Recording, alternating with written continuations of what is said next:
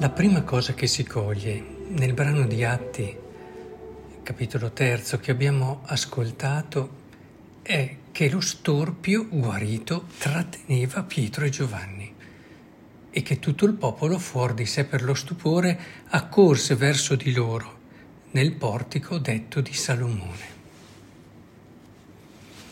Immagino lo spirito di quest'uomo che si ritrovava come rinato con una nuova possibilità di vita che non aveva mai conosciuto essendo stato storpio fin dalla nascita.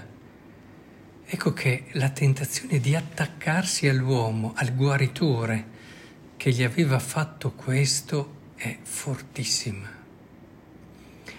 Si dice infatti tratteneva Pietro e Giovanni. Potremmo dire che il rischio che corre quest'uomo è quello di lasciarsi distrarre dal segno e perdere la realtà. In altre parole, diciamo anche che il limite di attaccarsi al testimone e non a colui che è testimoniato ed è all'origine della sua guarigione è fortissimo. Questa è una tentazione molto diffusa e direi molto umana. L'uomo ha bisogno di segni, ha bisogno di qualcosa che può toccare, vedere. Ricordate il popolo di Israele che arriva a farsi un vitello d'oro proprio per poter avere qualcosa di concreto davanti ai suoi sensi.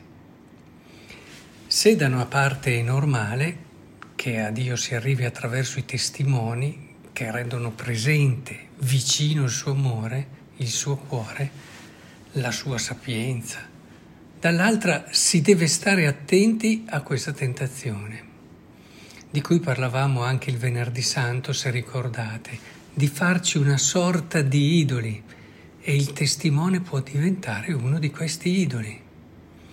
La ricerca di una via più facile in fondo, di una via più immediata, di una via che però ci toglie quell'inevitabile mettersi personalmente in gioco con rischio e coraggio che l'autentica conversione a Cristo richiede.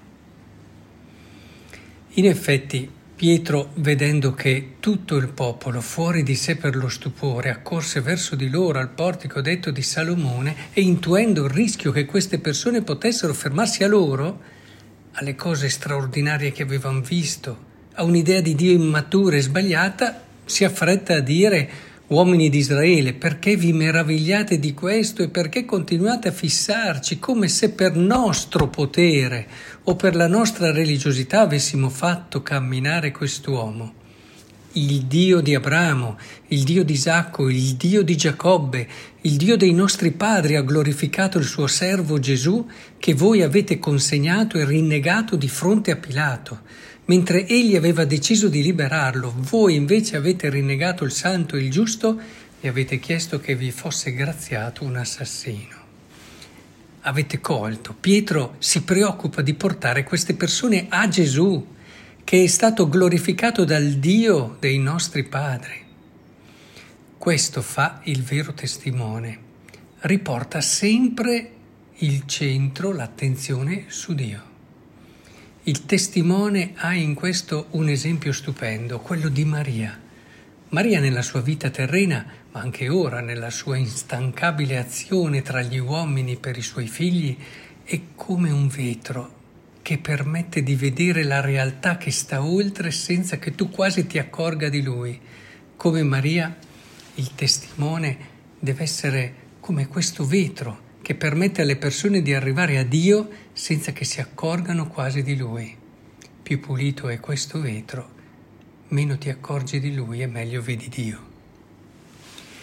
Il richiamo poi che il Vangelo ci fa all'episodio dei discepoli di Emmaus che abbiamo ascoltato ieri mi dà l'opportunità di soffermarmi su un aspetto essenziale della fede cristiana.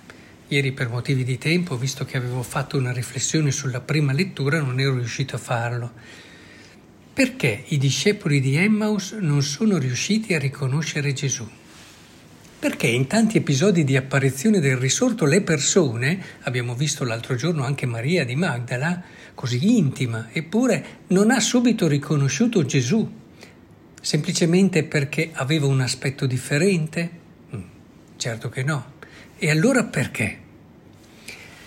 Nel cercare di rispondere a questa domanda è necessario partire dalla realtà della risurrezione, che non è un tornare in vita.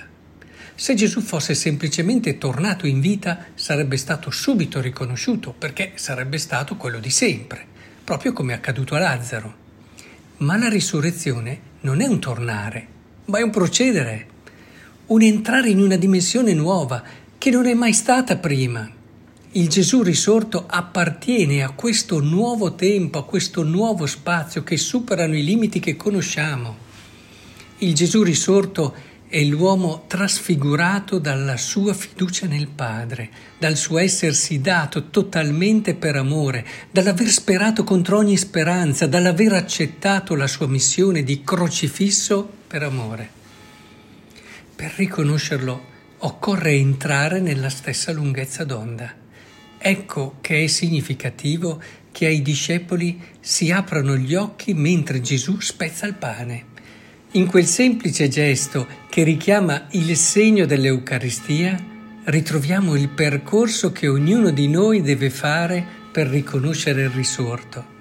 Perché il risorto non è in un angolo particolare dello spazio, in attesa di ritornare sulla terra nel tempo stabilito da trionfatore.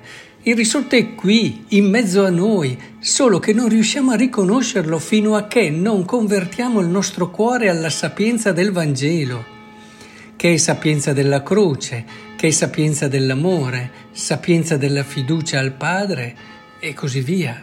Le cose che insomma dicevamo di Gesù prima. Entrare e vivere lo spirito dell'Eucaristia vuol dire proprio questo noi che siamo tranquilli perché abbiamo assolto al precetto festivo, che adesso sentiamo la mancanza della messa, ma forse più perché era un momento a cui eravamo abituati, ormai faceva parte della nostra agenda ordinaria, rischiamo di non comprendere cosa sia veramente l'Eucaristia. In questo periodo, togliendola, ci hanno tolto molto, ci hanno tolto tutto, ma questo è vero solo per chi ha compreso che l'Eucaristia è la via che ci conduce a quella conversione profonda del cuore che ci permette di riconoscere il risorto che cammina nelle nostre strade anche oggi. Chi non è disposto a seguire il crocifisso in quel percorso di conversione e rinnovamento di cui abbiamo parlato, mi dispiace, ma non vivrà mai bene la messa. Non le mancherà l'Eucaristia come lui pensa ma le mancherà altro. Il risorto gli passerà a fianco, ma non avrà un cuore capace di riconoscerlo e, soprattutto, perderà la gioia intima e profonda che ha sapore di compimento di Maria di Magdala nel momento in cui ha riconosciuto il risorto.